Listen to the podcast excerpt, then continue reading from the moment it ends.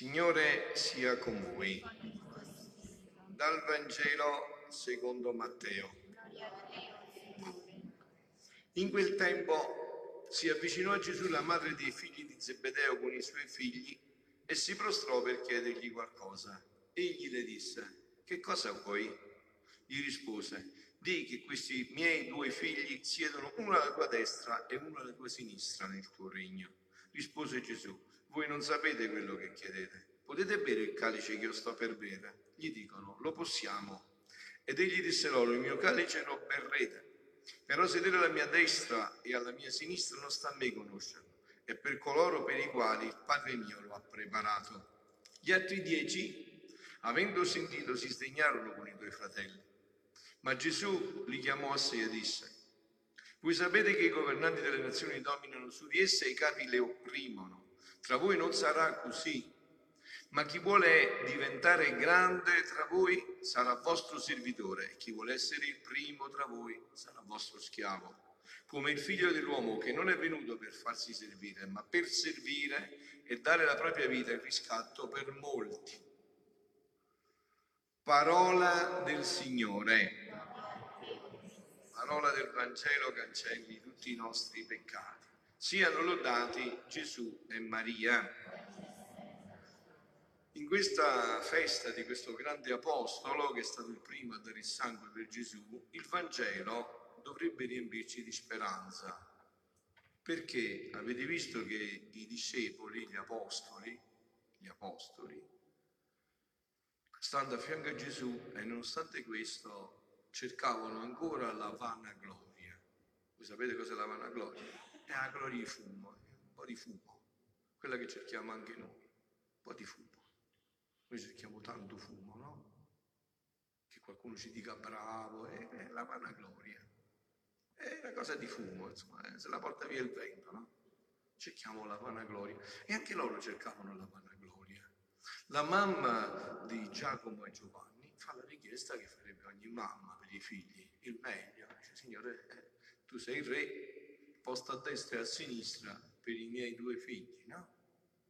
E gli altri dieci si sono arrabbiati, non è che eh, anche loro dicono, cioè, mia, voglio andare là, ci vogliamo andare noi dove vogliono andare loro, no? E state attenti, Gesù però non si è smosso di un millimetro, ha tenuto presente la loro richiesta.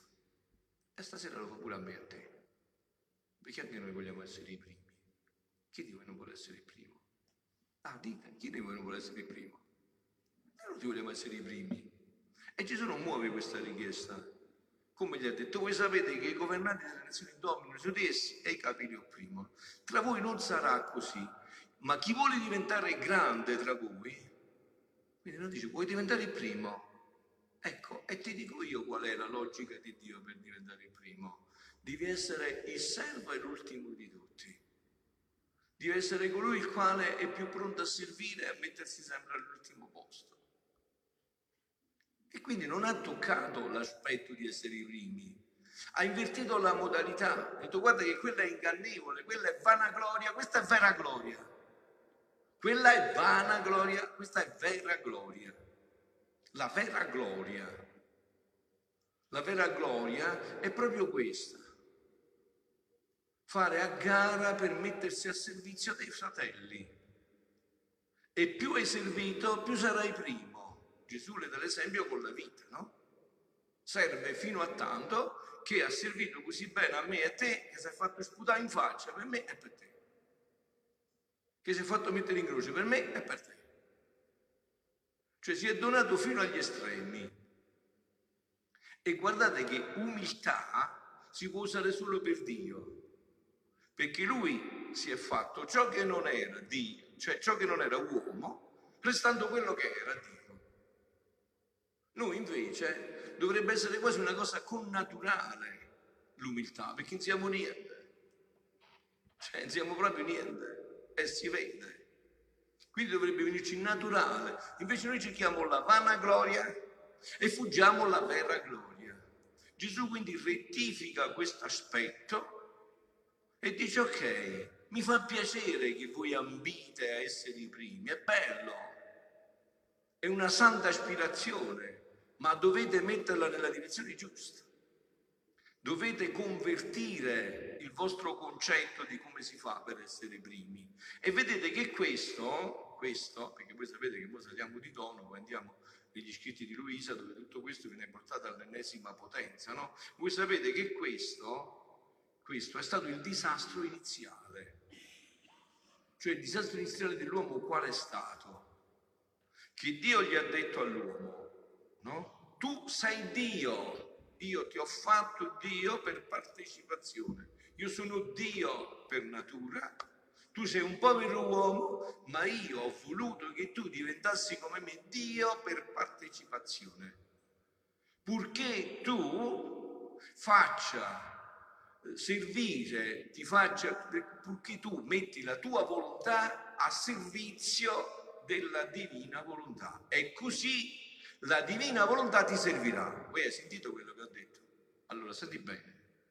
Tu metti a servizio la tua volontà umana alla divina volontà e la divina volontà ti servirà talmente bene che ti farà diventare Dio per partecipazione, tanto che ogni tuo atto sarà un atto divino. Invece cosa ha fatto l'uomo? Non mi sta bene così. Voglio essere il primo anche di Dio. Voglio imitare il peccato di Lucifero. Voglio anch'io, infatti cosa gli ha proposto Satana? L'ha preso pure per fesso nei termini, proprio per fesso, eh? Quando come gli ha detto? Se tu mangerai di quell'albero diventerai come Dio. Citrulo, come non significa essere Dio, significa qualcosa di simile. Invece Dio l'aveva fatto Dio già. Pure nei termini l'ha preso per fesso pure nei termini, come continua a prenderci per fessi. Invece dove sta il passaggio? Il passaggio è che nel momento in cui noi prendiamo la decisione di rimetterci in quell'ordine in cui siamo stati creati, cioè la nostra volontà, a servizio di quella di Dio, la, la divina volontà viene a servirci. Sentite che meraviglia, eh? Sentite che capolavoro. Dice in questo brano del novembre 29 1926, Dice Luisa, continuando il mio solito abbandono all'inaturabile volontà, tutta la creazione si è fatta presente, nella quale scorreva come luce, sentite, e come vita primaria la suprema volontà, dominante e trionfante. Infatti vede che la creazione è tutta in ordine. Perché? Perché è rimasta sempre in quest'ordine. Cioè non mai prende il primo atto da sé, ma sempre dalla divina volontà. Tanto nelle cose grandi quanto nelle piccole tutto era ordine. E se adesso qualcosa non avviene nella natura com'è, è per colpa dell'uomo. San Paolo lo dice bene, no? Come dice? Anche la creazione geme e si contorce nelle doglie del parto aspettando la redenzione dei figli. Cioè noi ci siamo tirati dentro questo disordine anche alla creazione. Che incanto, che ordine, che bellezza rara, che armonia fra loro, perché una è la volontà che la domina che correndo in loro la vincola in tal modo che una non può stare senza dell'altra. E il mio dolce Gesù, interrompendo il mio stupore, mi ha detto, figlia mia, la mia volontà restò come vita operante ciascuna cosa creata, perché dominasse liberamente col suo pieno trionfo, sicché tiene vita operante della luce e del calore del sole. Ve l'ho detto tante volte, voi avete mai visto che si è appannato un po' la luce del sole? Visto le lampadine più belle che facciamo noi, dopo un po' si fulminano. Si è mai fulminato il sole? A me è passato il calore. E come mai? Come mai? E come mai? Perché c'è integra la divina volontà, è rimasta nell'ordine in cui è stato creato. Si è messo a disposizione della divina volontà e la divina volontà lo alimenta sempre come se fosse la prima volta. La vita operante della sua immensità e delle sue molteplici opere del cielo, la vita operante della sua potenza, della sua giustizia, del mare, perché la divina volontà non è come la volontà delle creature, che ad onta che vogliono, ma se non hanno mani non possono operare. Io voglio fare un, voglio muovere questo fiore se lo dico si muove, ho bisogno delle mie mani che funzionano per muoverlo. Ma se non posso fare niente, questo non è la divinità. La divinità dice e fa, fiat e fa l'universo. Non è questo. Se non hanno piedi non possono camminare, se sono mute o cieche non possono né parlare né guardare. Invece la mia volontà fa tutti gli atti in un atto solo. E questo era l'uomo creato da Dio, partecipando di Dio, pure l'uomo faceva così, perché partecipava di Dio. Mentre opera cammina e mentre tu tocchi per guardare, nel medesimo tempo è tutta voce per parlare, con tale eloquenza che nessun altro la può pareggiare. Essa parla nel rumeggiare del tuono, nello scoppio della folgore, nel sibilo del vento, nelle ore tumultuanti del mare, nell'uccellino che canta, dovunque parla per fare che tutti sentissero la sua voce, ora forte, ora dolce, ora tuonante. Volontà mia, quanto sei ammirabile. Chi può dire come te che hai amato le creature? La mia stessa umanità, o come tu resti dietro. Io resto duplicato in te e tu resti nel tuo operato che non ha principio né finisce mai stai sempre al tuo posto di dar vita a tutte le cose create per portare la tua vita alle creature. O se tutti conoscessero, sentite perché qua viene il punto adesso centrale, eh? o se tutti conoscessero ciò che essa fa per loro, quanto ama, come il suo soffio vitale dà la vita a tutti, come l'amerebbero. E tutti starebbero stretti intorno al mio fiat per ricevere la vita che vuole dare loro. Ma sai tu, figlia mia, perché il supremo volere si lasciò dominante e come vita in tutte le cose create? Perché la divina volontà si è lasciata dominante in tutte le cose create e così voleva fare anche nell'uomo e in ciascuna cosa creata a fare il suo ufficio? Perché doveva servire a se stesso? Adesso, perché è facile capire che un po' di pane e un po' di vino diventano il corpo e sangue? Perché Dio adesso viene alimentare a frappio e lo farebbe mai Dio questo? Ehi, Dio viene alimentare a frappio. A chi viene alimentare Dio? A Dio in frappio.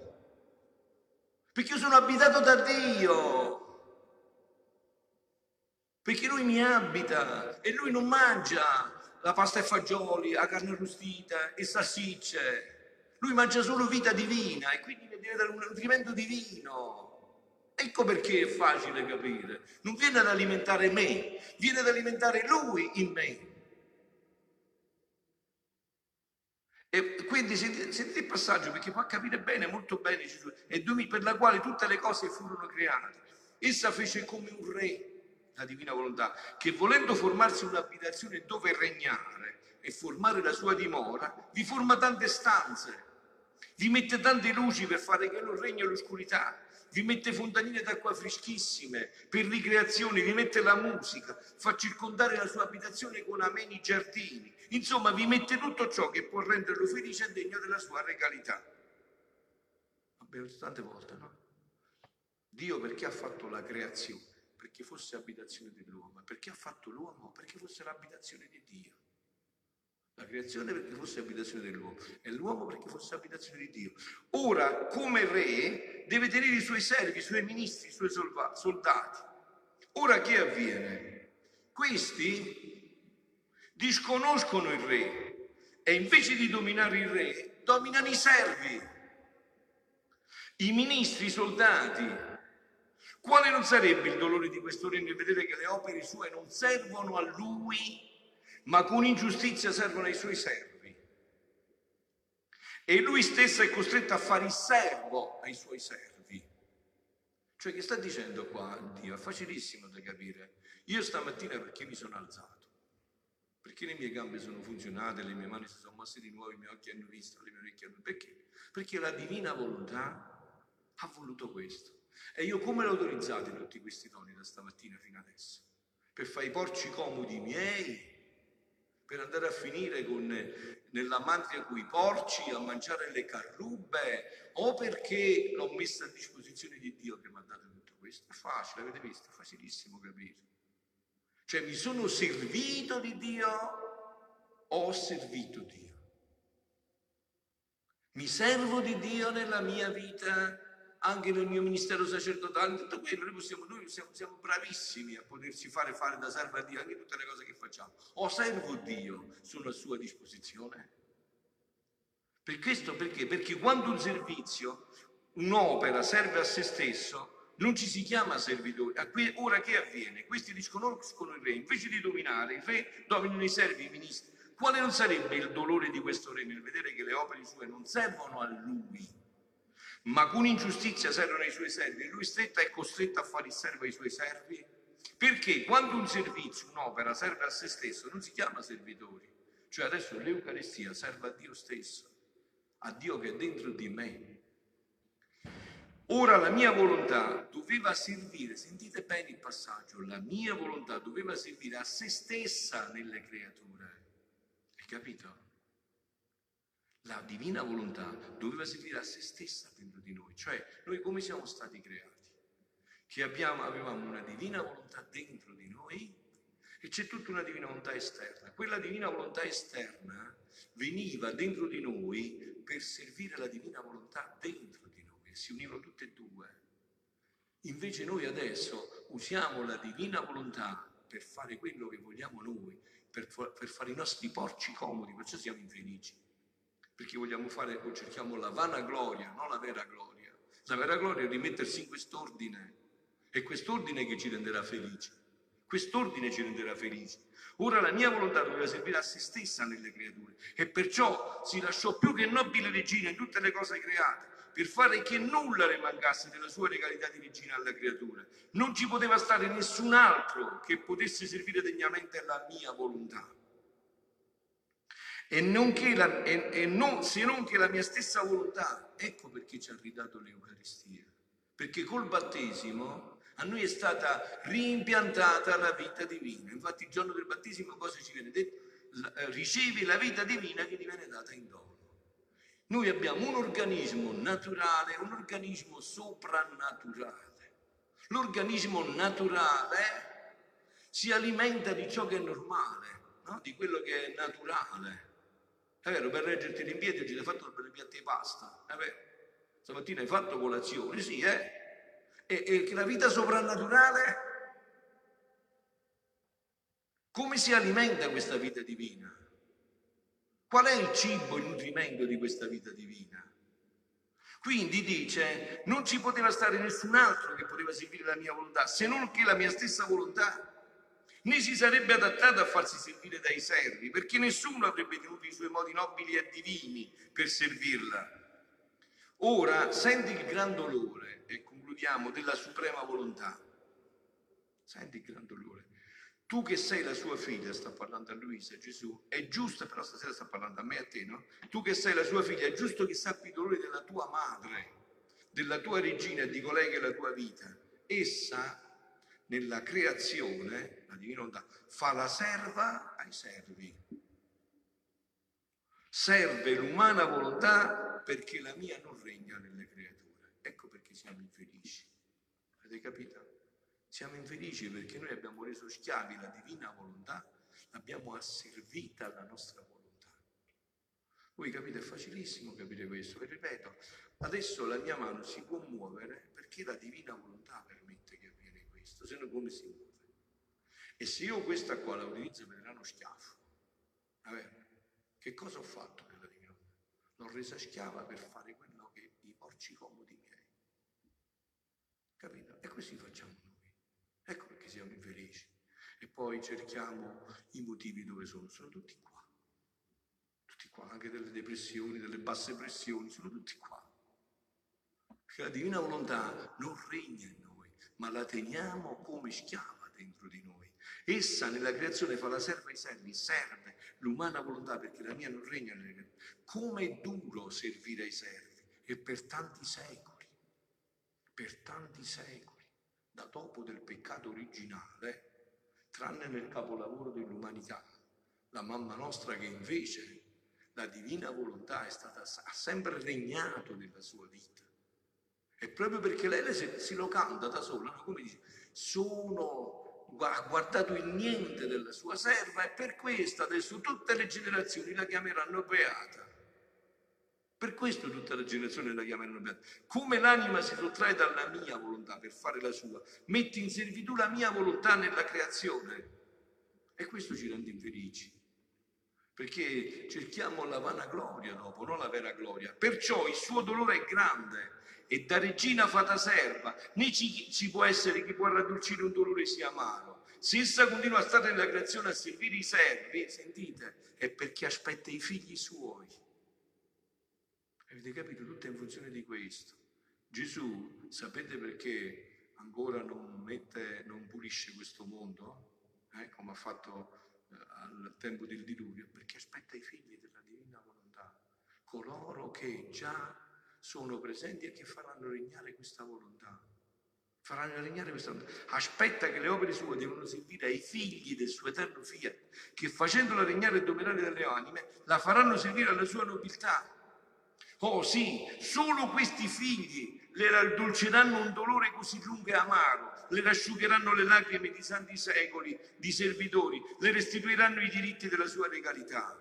Ve l'ho detto, no? È da anni che vi dico questo. Voi sapete che al Festival dei Giovani che si farà a Meggiugorio andrà il vicario del te Papa, De Donatis, il cardinale che sta a Roma, il vicario del Papa, e lo chiederà il festival Fisichella. No, io da vent'anni che vi dico, giocò a rivere la Madonna, non avete dubbi, state sicuri, state tranquilli, state sereni, non c'è dubbio, la Chiesa ci arriverà e senza dubbio no. E vi ho detto anche perché sta venendo la Madonna. Perché devi insegnare questa vita. Non serve a niente Meggiugorio se non si impara questa vita. Questa è la vita che conosce la Madonna, non conosce un'altra vita. Lei ha vissuto solo questa vita. Lei, sempre la divina volontà, ha regnato nella sua vita e perciò era felice nel tempo e nell'eternità. Avete capito? E se noi non rientriamo in quest'ordine, ha voglia di girare, saremo sempre infelici, cercheremo sempre la vanagloria e non la vera gloria. La vera gloria è rimettersi in quest'ordine. Avete visto San Paolo che sentiva già il profumo di qualcosa perché era stato portato al settimo cielo, che cosa ha detto? Fratelli, noi abbiamo un tesoro in vasi di Creta affinché appaia che questa straordinaria potenza appartiene a Dio, no a noi. Hai capito? No a noi. Dobbiamo riportarci in quest'ordine. È urgentissimo, perciò la Madonna è qua per insegnare all'uomo questa bellezza, questo splendore della vita. Questi, solo questi, sì, solo questi figli le raddolciranno un dolore sì lungo e amaro, le rasciugheranno le lacrime di tanti secoli di servitori, le restituiranno i diritti della sua regalità. Perciò è tanto necessario far conoscere la mia volontà. Perciò io parlo solo di questo, penso solo a questo. Ormai venite, voi sapete, qua siete liberi, stanno tante chiese qua, non so parrocchie, quindi voi venite solo per sentire questo. È necessarissimo, urgentissimo far conoscere la mia volontà, ciò che fa e ciò che vuole, come essa è tutto e contiene tutti i beni. È tutto e contiene tutti i beni. E se noi ritorniamo qua, ha voglia di girare, ha voglia di andare a cercare se noi ritorniamo in quest'ordine. Cerchiamo sempre la vanagloria non cerchiamo mai la vera gloria. Qual è la vera gloria? Dio in me, che posso dire non sono più io che vivo finalmente, sia lodato Gesù Cristo. È Gesù Cristo con la mamma che vivono dentro di me, non sono più io che vivo. Questa è la vera gloria. Il resto è tutta vana gloria. È tutta vana gloria. Hai visto per i banchi che abbiamo, quanti guadagnisti e menti, tutta vana gloria. Tutta vana gloria. Eh, tutto fumo tutto fumo che se ne va. Concludiamo allora, perciò, concludo con questa espressione perché ho altre cose, ma perciò è tanto necessario far conoscere la mia volontà, ciò che fa, ciò che vuole, come essa è tutto e contiene tutti i beni, e il suo continuo dolore perché non la fanno regnare.